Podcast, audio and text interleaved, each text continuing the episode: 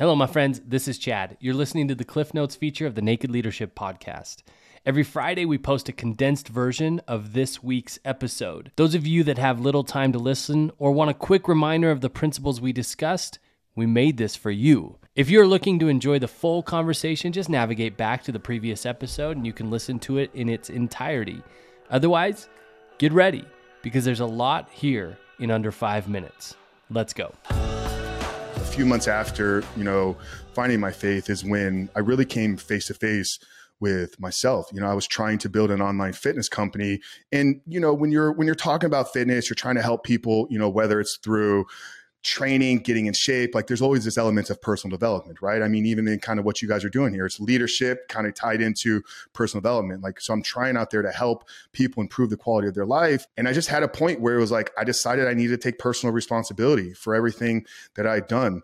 Um, so after kind of understanding, you know, the real depth of pornography addiction and how it was impacting my brain, I was able to see the tie to some of the struggles that I was going through, you know, social anxiety, depression, like like very dark thoughts, like all tied to the things that I was consuming. So when I made the decision in February of 2019 to quit, um, it was because I wanted more for my life. And I knew that the only way for me to get there was to begin to take responsibility and begin to just tell truth to, to everybody. The antidote to addiction is personal responsibility.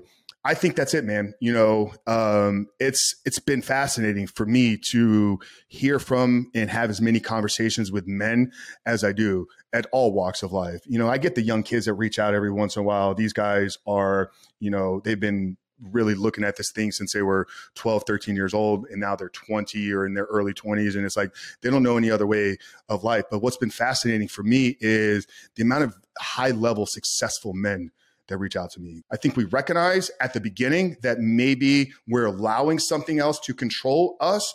But if you raise your hand every single day, which is something they do in, in any 12 steps program, and you say, I'm powerless and I'm surrendering myself to this addiction. I'm going to call upon a higher power. But even in that powerless feeling, for me, that's injecting like a victim mindset, a victim mentality. So for me, the personal responsibility in our content, the way that I talk about it is no, you are not powerless. You are making a choice and decision, whether it's running to pornography or talk about any addiction, running to a bottle, running to drugs, sex, gambling. Choice made on you.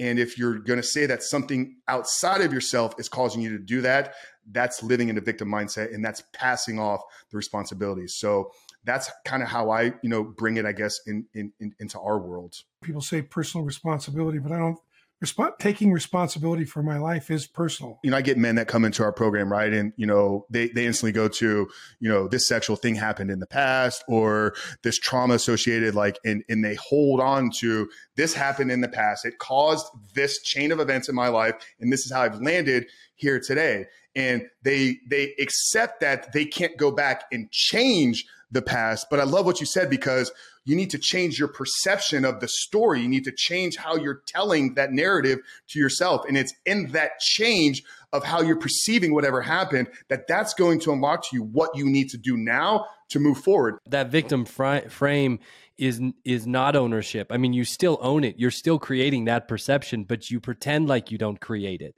right? And so you're not taking ownership of what you have created whereas actually forming a perception of the past events is taking that ownership. It is taking responsibility. This is how I bring it into my life. This is how I think about it for the future that I want to create.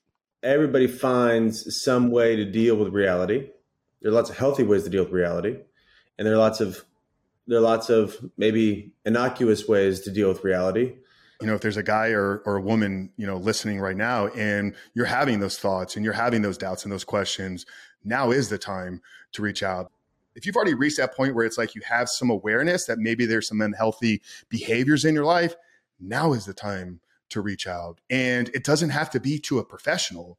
Oftentimes find somebody in your life that you can entrust in if you're not talking about something in your life that you know you're struggling with, that means that that behavior or that thing has power over you because you're not discussing it. You're thinking about it all the time. And those thoughts are just going to cause guilt, shame, and just this feeling of like, am I worthy? You know, these these type of thoughts. So I would say if you're having that awareness already, like now is the time to talk to somebody. Because what I've seen is most times it's the consequences.